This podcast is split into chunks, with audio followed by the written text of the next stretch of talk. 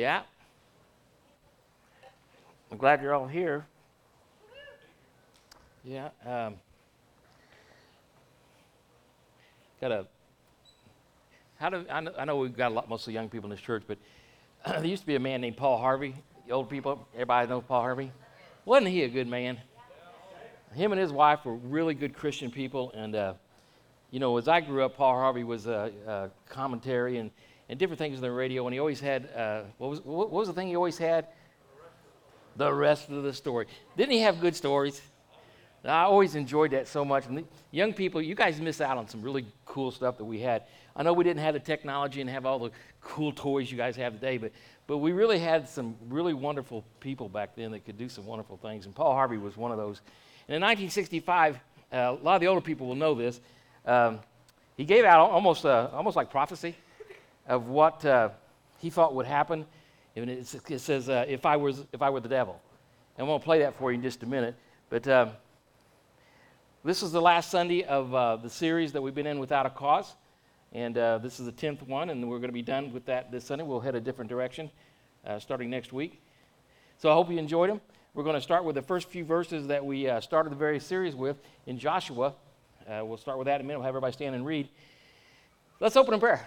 Dear Heavenly Father, Lord, as we come before you this morning, Father, we thank you for, um, Lord, for this, this praise band that we have up here, and, and Brooke and all the girls and uh, the guys, Father, they just, uh, they just continue to uh, uh, teach me how to worship you through their words and through their motions and their feelings. And just, uh, Father, I just thank you so much for them. And, and, Lord, I thank you for the church and the ones that came and, and helped yesterday and just to continue to always be doing something in this church. And Father, we ask you to just to be with all the ones here today and, and bless the, uh, all the children and the leaders over there, Father. And, and, and Lord, for all the, all the new people here today, we just ask you to bless them.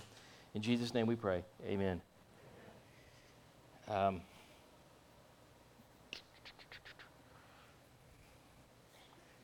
are we ready?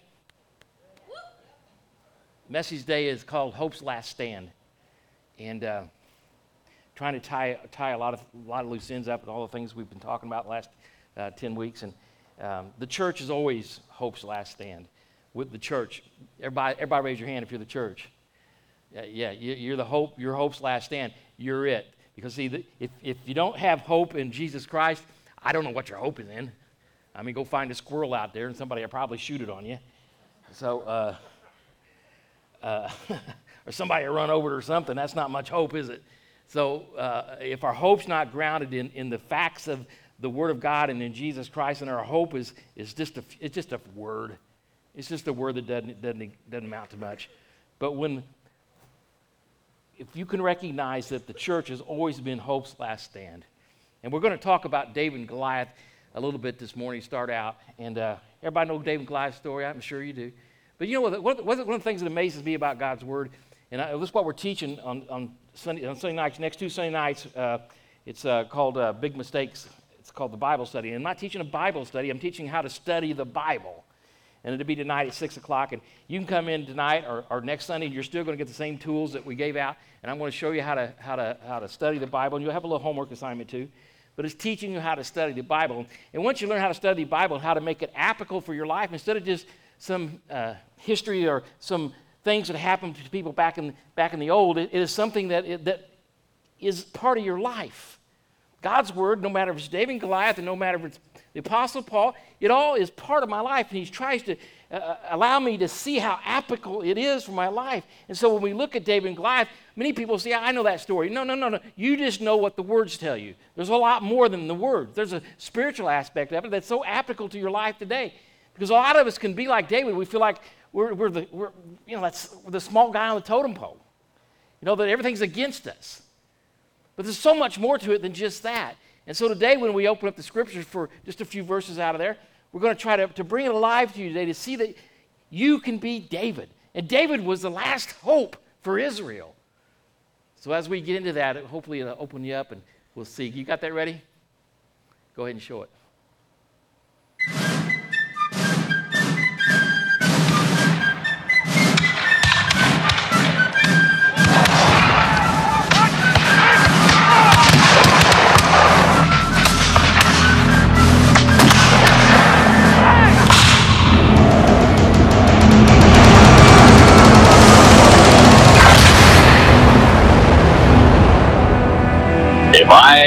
Were the devil.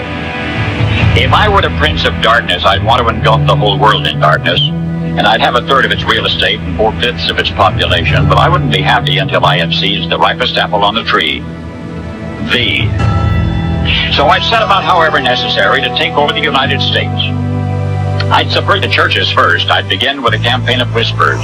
With the wisdom of a servant, I would whisper to you as I whispered to Eve, do as you please. The young, I would whisper that the Bible is a myth. I would convince them that man created God instead of the other way around. I would confide that what's bad is good and what's good is square. And the old I would teach to pray after me, Our Father, which art in Washington. And then I'd get organized. I'd educate authors in how to make lurid literature exciting so that anything else would appear dull and uninteresting. I'd threaten TV with dirtier movies, and vice versa. I'd peddle narcotics to whom I could. I'd sell alcohol to ladies and gentlemen of distinction. I'd tranquilize the rest with pills. If I were the devil, I'd soon have families at war with themselves, churches at war with themselves, and nations at war with themselves, until each in its turn was consumed. And with promises of higher ratings, I'd have mesmerizing media fanning the flames. If I were the devil, I would encourage schools to refine young intellects, but neglect to discipline emotions, just let those run wild. Until before you knew it, you'd have to have drug-sniffing dogs and metal detectors at every schoolhouse door. Within a decade, I'd have prisons overflowing, I'd have judges promoting pornography, Soon I could evict God from the courthouse, then from the schoolhouse, and then from the houses of Congress. And in his own churches, I would substitute psychology for religion and deify science. I would lure priests and pastors into misusing boys and girls and church money. If I were the devil, I'd make the symbol of Easter an egg and the symbol of Christmas a bottle. If I were the devil, I'd take from those who have and give to those who want it until I had killed the incentive of the ambitious. What'll you bet? I couldn't get whole states to promote gambling as the way to get rich. I would caution against extremes in hard work, in patriotism, in moral conduct. I would convince the young that marriage is old-fashioned, that swinging is more fun, that what you see on TV is the way to be. And thus I could undress you in public, and I could lure you into bed with diseases for which there is no cure. In other words, if I were the devil, I'd just keep right on doing what he's doing. Paul Harvey. Good day. Wow. Now, when, would it, when did Paul Harvey make that popular? 1965. Wow. Pretty amazing, isn't it? What part of that hasn't come true?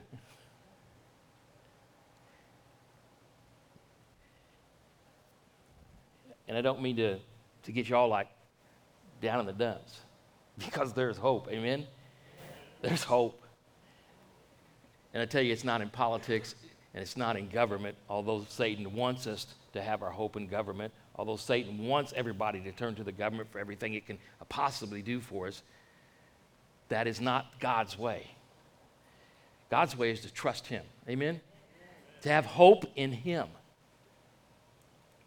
If people would spend more times in the Word of God and on their knees praying and having a relationship with God, they wouldn't be worrying about the stuff they don't need. Hope's last stand, the church. Let's get started. It's not working, guys. There we go. Everybody stand, please. We'll read this. And it came to pass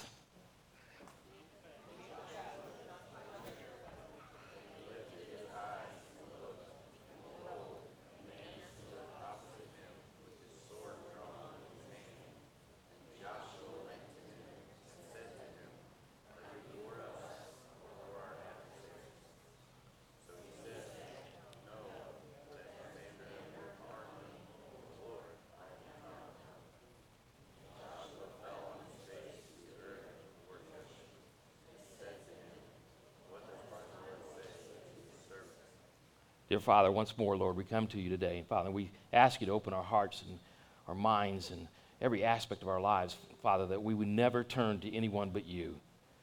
And Father, as we turn to you, the scriptures open up to us and it becomes so wonderful for our lives. And uh, Lord, I'm asking you to take this church and continue to bless it, Father, that we can be the hope for so many others. It's in Jesus' name I pray. Amen. And I won't, I've preached on this so many times, and some of you have never heard this before. It's a, it's a wonderful passage to write down and keep it because whenever you think somebody else can do something for you, or wherever you think Jesus should be on your side, you got to go back and say, He's not on my side, I'm on His side.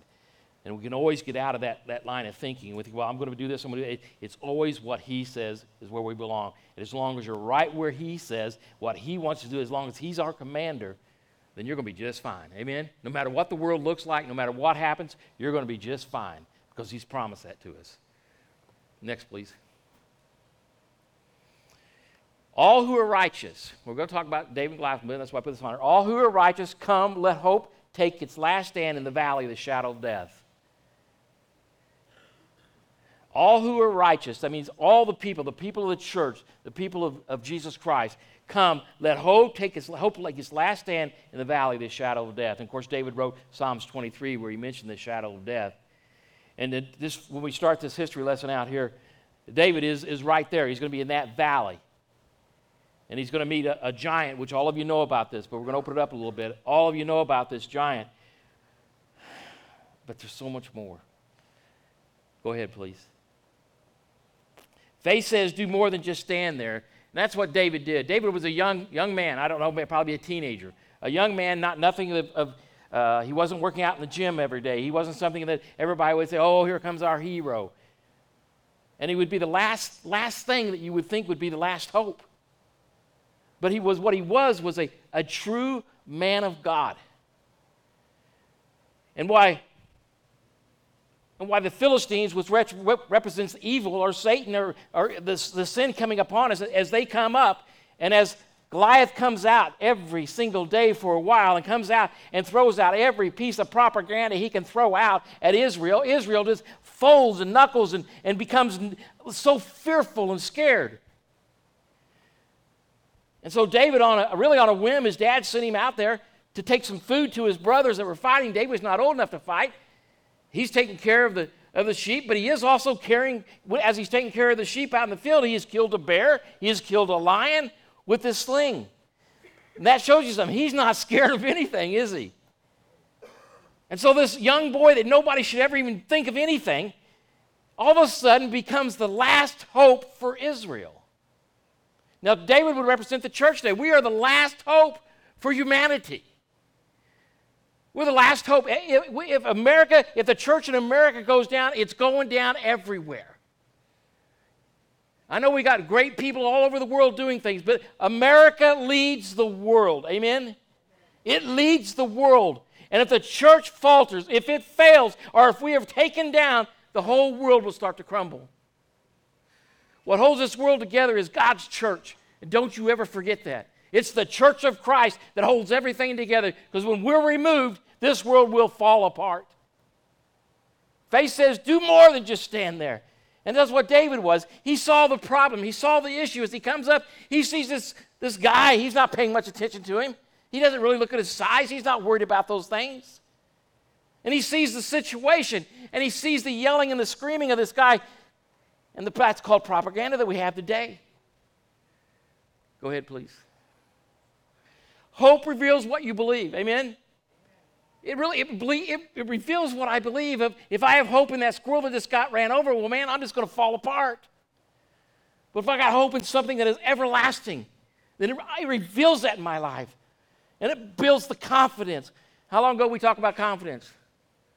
Three, four weeks ago. Confidence and consistency and bravery to come together to fulfill God's purpose with fortitude we can push back the boundaries stolen by this world and Satan. You can do it because you're the last hope. Go ahead, please. In 1 Samuel 17 45, David said to the Philistine, You come to me with a sword.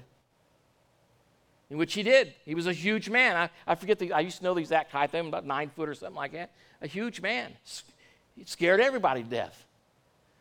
And he says, But David said, You come to me come to the Philistine, you come to me with a sword, with a spear, and with a javelin. But I come to you in what? Everybody say that. That makes all the difference in the world, doesn't it?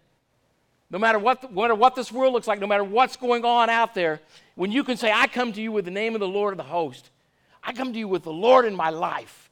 I come to you with Him in my life. I'm not worried about your propaganda. I'm not worried about what it looks like. That does not concern me because the Lord is in me. Amen? If we quit, quit looking at all the situations and look at God, then these problems we have in this country and throughout the world, we wouldn't have them so much. The God of the armies of Israel, whom you have defiled by coming over and cursing at them and calling them every name you can think of, trying to scare them to death, trying to keep fear in their lives. The one thing propaganda always wants to do is draw fear to you. It always does. Because fear shuts you down, doesn't it? I mean, fear just flat shuts you down. If you're in fear of something, then you need to get on your knees and ask God to take that fear away from you. I don't care what it is. I don't care what it is. And I can list off thing after thing after thing, and you say, I can't beat it, I can't get past it. Well, you're not allowing God to do it. You're like the Israel, all standing over here looking at the problem and not the solution. If you keep looking at that problem, you're never going to get it solved. But when you turn your eyes on the Lord, that can solve every single problem, then this, your life will change. Amen? Go ahead, please. Then all of assembly shall know that the Lord does not save with sword and spear, for the battle is the Lord's, and he will give you into our hands. David wasn't delusional, he wasn't on a, a death trip, he wasn't on any of those things. He just knew who God was. Let me, let me expand a little bit. He just knew who God was.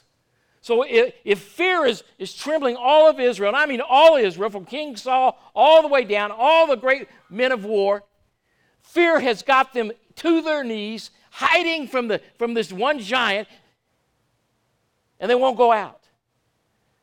And here comes, here comes God with one little boy. I'll take care of your problem. I'll take, I'll take care of every issue you have. Because, see, right now, the main issue is your fear, even though you don't know it's your fear. He's, I'll take care of that. And I'm going to take care of it with somebody that has no business being able to conquer this giant of a man. So, what God wants to do is destroy your fear. Does that make sense? if you can get God to take every bit of fear out of your life, then the propaganda of whatever's coming upon your life from Satan, it just bounces off. It just bounces off. It just flip it off like a little mosquito. It just bounces off. But if Satan can get the fear to continue to control your life, then you're going to bow down just like all of Israel. And how can we be the last hope for the world if we're bowing down and scared of everything that comes around us? We can't be that all the assembly shall know that the Lord does not save with sword and spear, for the battle is the Lord's, and he will give you into our hands. Then you just take that, and, and if, if you truly have a relationship with Christ, and you truly want the fear in your life or anything that's battling your life to be done, then you can put your name right there. You can put, I, whoever. I'm going to let God do this. I'm going to let Him fight the battle. And then let Him do it. See, a lot of us say we'll do that, and the minute we're, we're ready to fight, we say, wait a minute, wait a minute. Not so sure about that. And you get right back engaged in it. When you were, you were going to be okay, but you get right back engaged to it again because your faith has gone back to the fear. He will give you into our hands. Now, either you believe that verse or you don't believe. You say, well, that was good at that time. The Bible is, is alive today. God's talking to us through this. It's alive. You can put your name on that. In verse 48, he says, So it was when the Philistine arose and came and drew near to me to meet David. So David had to go through a lot of things and a time constraint. So I had to go through all that. It would take weeks to go through all of David's stuff. But David had to go, he had to convince uh, his brothers were causing him trouble. King Saul, everything, all these people were trying to pull him back, and he kept saying, I'm going, I'm going, I'm going to fight this man. He was going to fight him with their approval or without their approval. Amen? He wasn't going to, he didn't have to have the approval of, of King Saul. He had the approval of God. Amen? When God's with you, He's your approval. Not anything else but God. David just wanted them to understand yeah, I'll, I'll, I'll try on your armor, Saul, but it's not going to work for me. God is who approved this. When I tried to get this church going, I had so many people telling me it shouldn't happen, it shouldn't be done. Can't do it that way, you've got to do it this way. You know how much attention I paid to those people? None. I didn't worry about it because I knew God had it. Amen? Just to let you know, we were, we were one of the top 10 churches last year in baptisms. We had 51 last year. We got a plaque somewhere around here. I, don't even know, I can't remember what I did with it now. But 51 baptisms. And I, I had some preachers the other day talking to me and said, We have the best music of anybody in the whole state. Isn't that amazing? How does that happen? God. God, He takes the least of the least, the ones that shouldn't have no ability to do it, and He does what He is going to do. I didn't need the approval of men. I'm talking about SBC, Southern Baptist. I didn't need their approval. I would like to have had it, which I did get it eventually. Boy, they, they love me now. We make them look good. I go up there and say, "No, you bunch of hypocrites." I have very little to do with them, although I love the doctrine of Southern Baptists. But some of them people, they're all politicians, and woo, I'm not going to go there today. I'm just glad I listened to God, not people. You know, when me and Vicki got this going and asked us to go, and there was no, there was no fear in us. There was no fear about losing, losing money and, and what if it didn't do this and that never that never entered our mind. Because we, our heart was set on God. We knew God would accomplish what God was going to accomplish. Isn't that amazing? See, these, these wonderful history lessons are still for us today. So it was when the Philistines arose and came and drew near, and that's Goliath, this giant of a man, a huge man, that should just scare you to death. When he got up and he says, I'm coming to get you, and this little David and all of Israel standing, they're going down to this valley, this shadow of death, this valley. Now, David wasn't fearful. He knew he knew he was going to kill Goliath before he even stepped foot on the mountain to go down. He knew it. He knew that God was going to do what God was going to do. Why can't we be like that? Why can't our faith be like that? Why can't we just say, God's going to accomplish it? No matter what it looks like, He's going to accomplish it. Oh, see, that was before. David didn't have his focus on, on politics, or he didn't have his focus on the new thing or the, the whatever the new shows are, whatever the new, he didn't have his mind delusion by any of that. He had his focus on God. He wasn't worried about the party next week. He wasn't worried about what's going on in church next week. He had his focus on God. If we're going to be the last hope for America, the church, not just the crossing, but the church has got to get focused on God. Fear will flee. Because fear is by Satan. And God has shown that through His Word over and over again. That illustration, what Paul Harvey gave us, was so applicable for today. Everything he talked about has taken place. And, and the only thing that really happened at that time was the, the drug issue was starting to come really alive. And, and the, the church had been forbidden to speak about anything from the pulpit anymore in fear of tax exempt. And, and prayer had been removed from church and, from the schools in 1963. I wonder when he wrote that, if he really believed it when he wrote it. I think he did, don't you? He saw what was going to take place if something didn't change.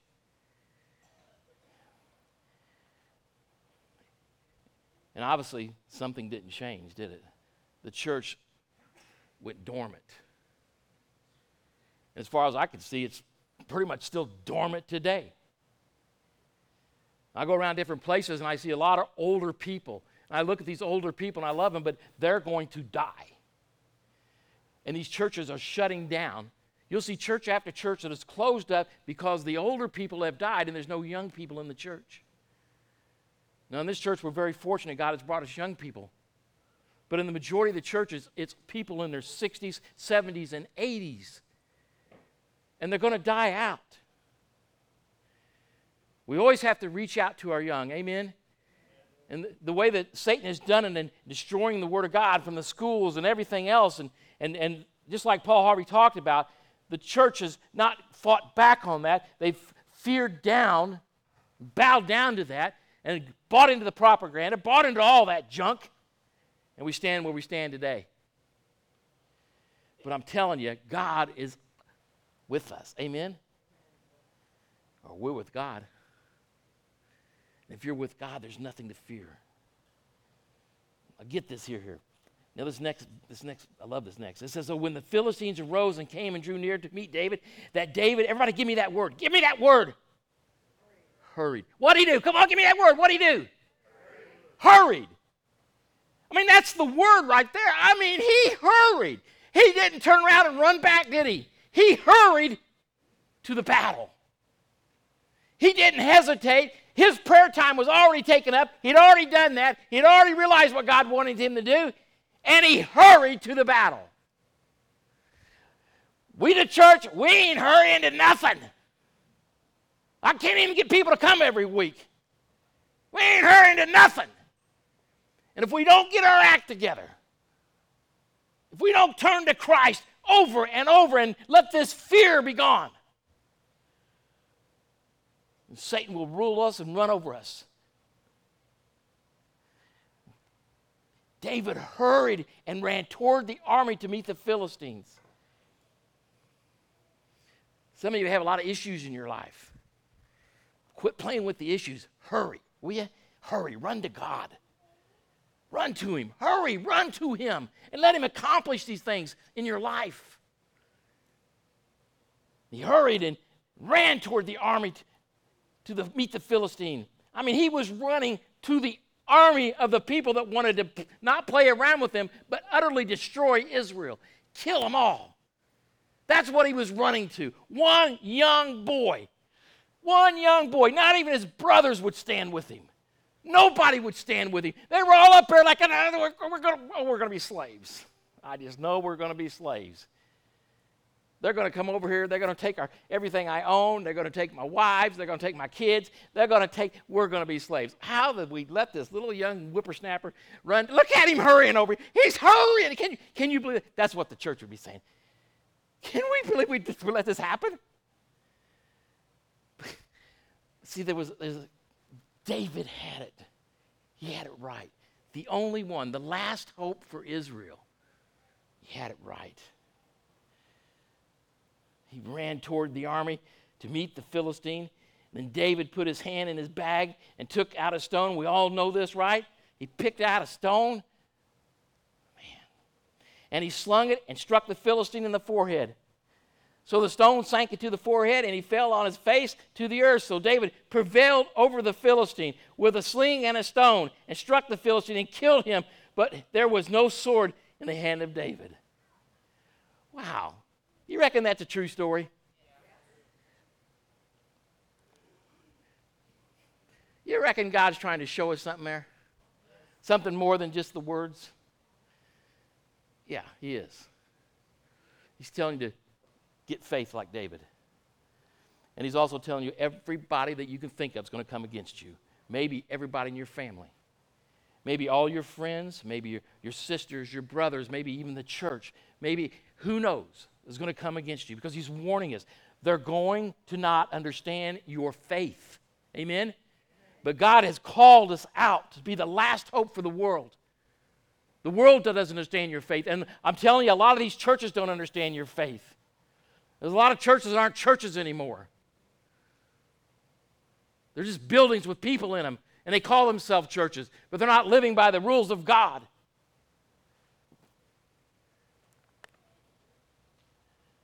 If you want a life like David, the only thing that's holding you back from a life like David is you.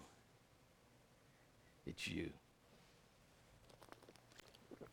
If you want a church, if you want a church that can be like David, that can be the last hope for a community, that can be the last hope, it's, it's the church that's held back. God's willing to, he, he's, he's right there. Neon, neon signs, neon letters. I'll help you if you get your faith right. I'll be with you. It'll look terrible in the world's eyes. The propaganda is going to come at you. There's going to be some major giants, but don't worry about those giants. Don't even look at them. You pay attention to me, and I'll take care of it. You, just tell me if you believe that or not. Come on, tell me. Amen. Amen. I believe that with everything I am. I have been there. More and more times I've been there. I've been there with my family, pastors, organizations. I've been there. I don't pay attention to what they're saying, I pay attention to what God tells me. And then God blesses you. They look around and say, How in the world did that happen? I had a pastor one time, I met him on a football field, a little kid football field years ago. And I liked the man, he's a good man. And I, I don't dress real nice, I'll be honest with you. I dress with shorts, you know, whatever. Sometimes they got holes in them and stuff, and raggy t-shirts. You know, I just just me. I was coming off football field, and he was coming on. I guess his grandson or somebody was on there, and he looked at me, and he stopped. And he stopped dead in his tracks, and he looked at me, cocked his head a little bit, and he walked up to me, and, he, and before he even could think what he what he was saying, he says, "How in the world do you get anybody to listen to you?" I said, "I don't know. I guess it's God." That's his people. Don't pay attention to him. You know, he caught himself when he said that, and he was so, I just laughed at him. I said, It's okay. I understand. It's fine. Because I can see a lot of people in the Bible that probably were a lot like me. Didn't look the part, didn't really fit into the part that we think we should be in. Don't dress in a tie every week and don't do this. And I'm not saying there's anything wrong with that. But, buddy, I don't want to look the part. I want to be the part. Amen? I'm going to say it again. I don't want to look the part, I want to be the part. And that's what you need to be. David hurried. He hurried. What do you think he hurried for? I just had to concentrate on that word for a while. You know, I think he wanted God's glory. He wanted, he wanted all of Israel to stood on top of that hill over there. And you know, they found this valley today. They've dug that up. They know where this valley's at. Valley Elam. I can just, he's just saying, He's not saying, look at me. He's saying, look at my God. Amen? Because he knows that little David, that, guy, that, that giant would just walk up there and, pop, pop, and you're dead. But he's saying, glory to God. And all of Israel got to see it. And you know what? They went from a from a, a, a, a, army of fear to an army of praise in just a, a moment from an army of fear to an army of praise. And I would imagine there had to be some soul searching after that one, wouldn't you? I imagine them brothers had to do some soul searching. He hurried to it. He didn't hesitate. He didn't say, I better think about this. Boy, that guy looks big boy, that situation looks like I can't, there's no way. I, he didn't look at the situation, he looked at his God. If you want to be the last hope, some of you people go to work, every one of us go to work all the time. I tell you almost constantly, you want to be a last hope, go to work and let them know who you are. Because I'm going to tell you something, and a lot of you can testify to this. You may be the last hope in that place you work at. You may be the only one in there that talks about God or knows anything about God. What do you think God's got you there for? Hmm, let me think. God wants you what? Usable. He wants you, I, I burnt the corner of this this morning. Not on, it was an accident. I left it there. I thought, you know what?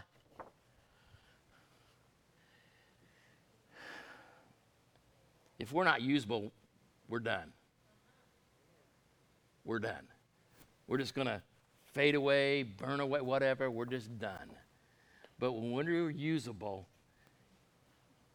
God will come down, meet you right where you're at, and fight every battle for you. Amen? Be usable. Just be usable. Be usable. Go ahead, please. If the enemy can convince you to believe there is no hope, and that's what propaganda does, that's what the enemy always does. He wants to, he wants to convince you that there's no hope in your God. Nobody follows your God. Nobody even talks about Jesus. And my goodness, don't you even dare bring your Bible to this place. They'll make fun of you. They'll call you Bible thumper, church goer. They'll call you all kinds of things. Well, see, you're, then you're paying attention to those people and not to God. Now, how are you going to have a relationship with God when you're paying attention to people and not God? You can't have that relationship. You can't have that relationship when that's going on in your life. If the enemy can convince you to believe there's no hope and surrender is your only option, surrender to the to the whatever's going on wherever you're at. Surrender to that. Don't don't try to stand out and be usable. Just surrender to it. After all, there's five or ten or fifteen of those, and, and they'll think I'm something weird or something. You know how many people think I'm weird? Probably about everybody I meet. You know how concerned I am about it? Hey, Blackwell, how concerned I am about it? Not. Not. I'm not concerned at all. My job's not to be concerned. My job is to tell them the truth. And don't let fear hold me, hold me down. If the enemy convinces you to believe there's no hope and surrender is your only option, then propaganda war has been won without a stand.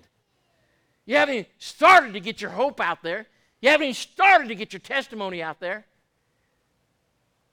because you're too fearful. Maybe you want to go to the parties or, or get invited to the cookouts. I don't know. You know that's not going to happen. Well, I can tell you what, you can just come right over here to the church. We're going to love you up and do all kinds of stuff with you. I, we got all kinds of stuff going on in this church. Amen? Now, you can either be a part of it or not. That's your, that's your decision. But there's a lot of things that can be done through this church. Go ahead, please.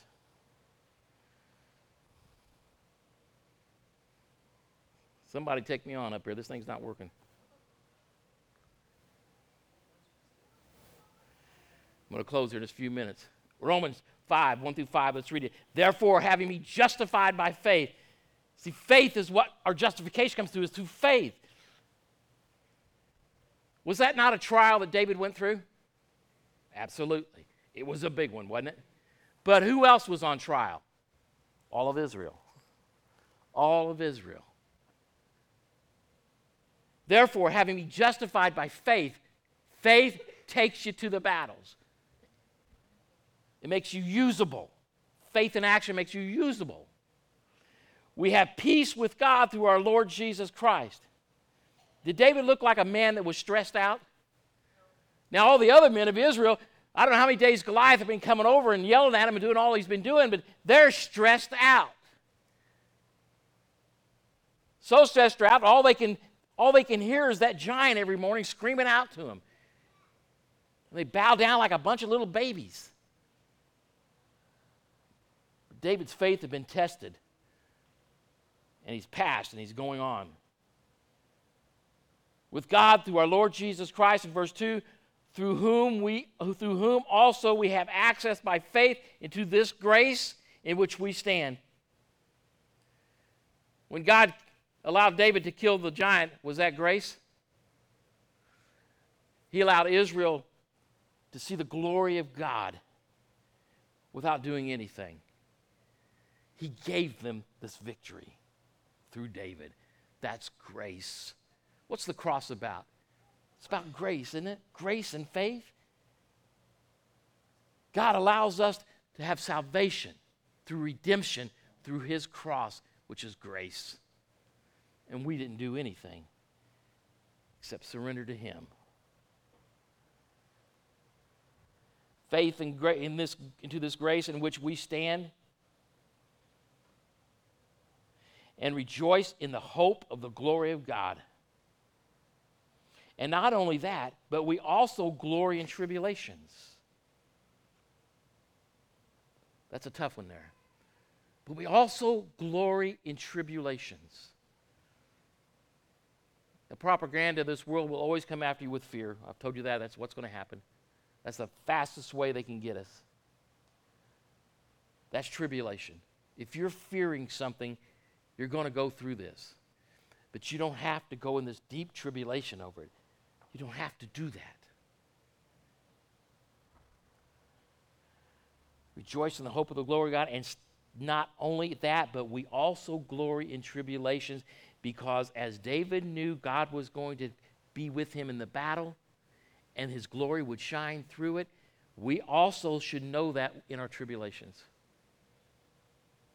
knowing that tribulation produces what's that word? Consistency again. You said, Well, I, I don't like all that tribulation. I don't either. But I know one thing it grows my faith. Amen? It grows my faith. So bring it on. That's a scary thing, isn't it? But how can I get closer to God? How can I get a closer relationship if I don't go through the tribulations? I don't want to stay where I'm at. I don't dare want to stay where I'm at right now. I'm not, I don't want to stay where I'm content where God's got me, but I don't want to stay here. I want to get deeper and deeper in the Word of God, deeper and deeper in understanding God. And I realize that tribulations is going to be part of that. That's going to take place. But I also realize by now that it's God going to pull me through it. I'm not going to look at the tribulation, I'm going to look at God. Produces perseverance, consistency and perseverance, character, which is integrity. It's who we are. It's our personality changing from something that was so insane, the way I lived before, to something now that is so absolutely beautifully being made. My spirit, through the word and truth of God, through the tribulations and my faith. Amen? You know, one thing that really drives me nuts and all the time, and it's when people say, I have faith. They never go to, they never walk into the door of church, but they have faith. I, I really get tired of hearing that. They're like, you, what, what, what, what, what are you talking about? What do you mean you have faith? People of faith. People of faith. Do you have a relationship with God? No, I don't have a relationship with God, but I've got faith. Shh. Satan has won them over. he has won them over. There is one way to heaven. Amen? and it's through Jesus Christ. And here's this Word of God. This is the Word of God. This is the only way you're going to make it. This is the only way you're going to make it out of this world. It's the only way. There is no other way.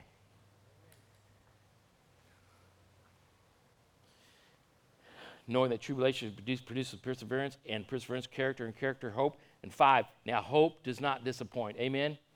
What's that say? Everybody, hope does what? We're the last hope. We're, we're the last hope. It's not going to disappoint. God's not going to allow that to happen. Everybody may not see it this way, but God's truth will prevail. Amen? It will prevail. Just because other people don't want to recognize that doesn't mean that it hasn't prevailed. God's truth will prevail, and He'll take us through this. New, now, hope does not disappoint because the love of God has been poured out in our hearts I love that word poured out. It's not dripping out, it's poured out in our hearts by the Holy Spirit who was given to us. Amen? I told you I wanted to get you closer to the Holy Spirit, I have that Holy Spirit to fill you up when we started this series, and I'm hoping that hope that took place. You can have as much as God as you want. Amen? You have every bit of God that you want. You can be David today. You can go to your jobs. You can preach the Word of God. Don't do it when you shouldn't be doing it, when you should be working, but you can preach the Word of God. Break times. You can always speak. You know how I speak the Word of God? Through the Scriptures. I say things that the Scriptures say when I'm talking to people.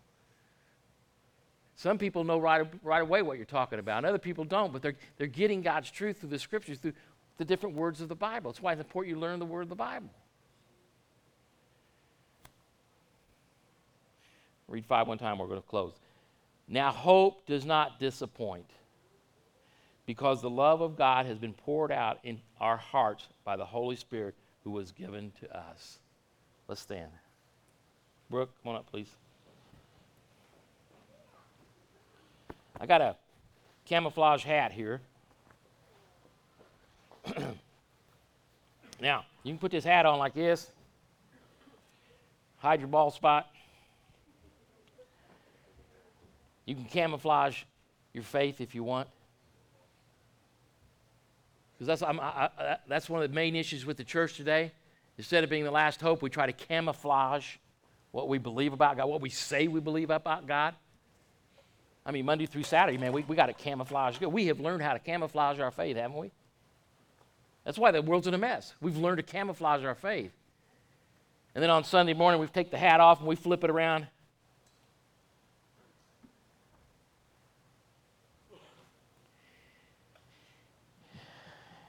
And the lies fall apart. God will not be mocked. He will not be mocked. What you know about God, He'll hold you accountable for that. If you testify that you love Jesus Christ, then you better love Him Sunday through Sunday. Amen? We need Davids out there. We don't need a, a church up on the hill looking down. So scared they won't even they won't even come down. They won't do anything for David. I just wonder if anybody said, I got your back, David. Because that's all they could see was his back.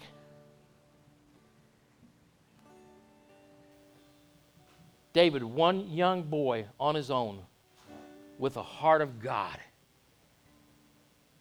brought hope alive again. Amen? Do you realize in your family, you may be the only hope in your family, and you have the opportunity to bring that hope alive in your family by standing firm in the Word of God, not bowing down to propaganda, but standing firm. And your faith is lifted up through all the tribulations you'll go through, and you will not stop because God has given you a heart to go. Amen? You're usable. Usable faith. It's not camouflaged, but usable. Let's bow our heads. Father, as we come before you this morning, Father, I ask you to, to help us, Father. It's a trying, trying time we live in, Lord. Our leaders are not really leaders anymore. There's a few out there, Lord, that, that are still there and bring us hope. Oh, Father, Satan wants to shut them up so desperately. He wants to shut our, your church up. Father, would you let us recognize that we need Davids today? You need Davids today. You'll build our faith. You'll allow us to stand in the valley of the shadow of death and be, conquer the enemy through you. If only we'll go. And it's in Jesus' name I pray. Amen. I want to open the tables. You're welcome at these tables. If you belong to Jesus Christ, if you belong to Jesus Christ, you're welcome at these tables. Uh, this rope, I'm going to have it out this last week for the rope. If you want to join this church a if you want to know about the rope, I can tell you about it later, but it's something we've done since the very beginning. Our seventh year anniversary is coming up in a few weeks, first Sunday in December, and that's how we started allowing people to join the church. Something completely different than anybody else, but that's what God told me to do, and that's what I did, and it works. Then we'll have a class for you later on to let you know all the ins and outs. But if you want to join this church, come and sign the book and tie on. That's what we do. We tie on. We're all the same. They're all the same length because we're all the same to God. Amen tie on, join, become part of God's church. Be hope to a dying world. Be hope to your family, to your communities. Just be hope. You come.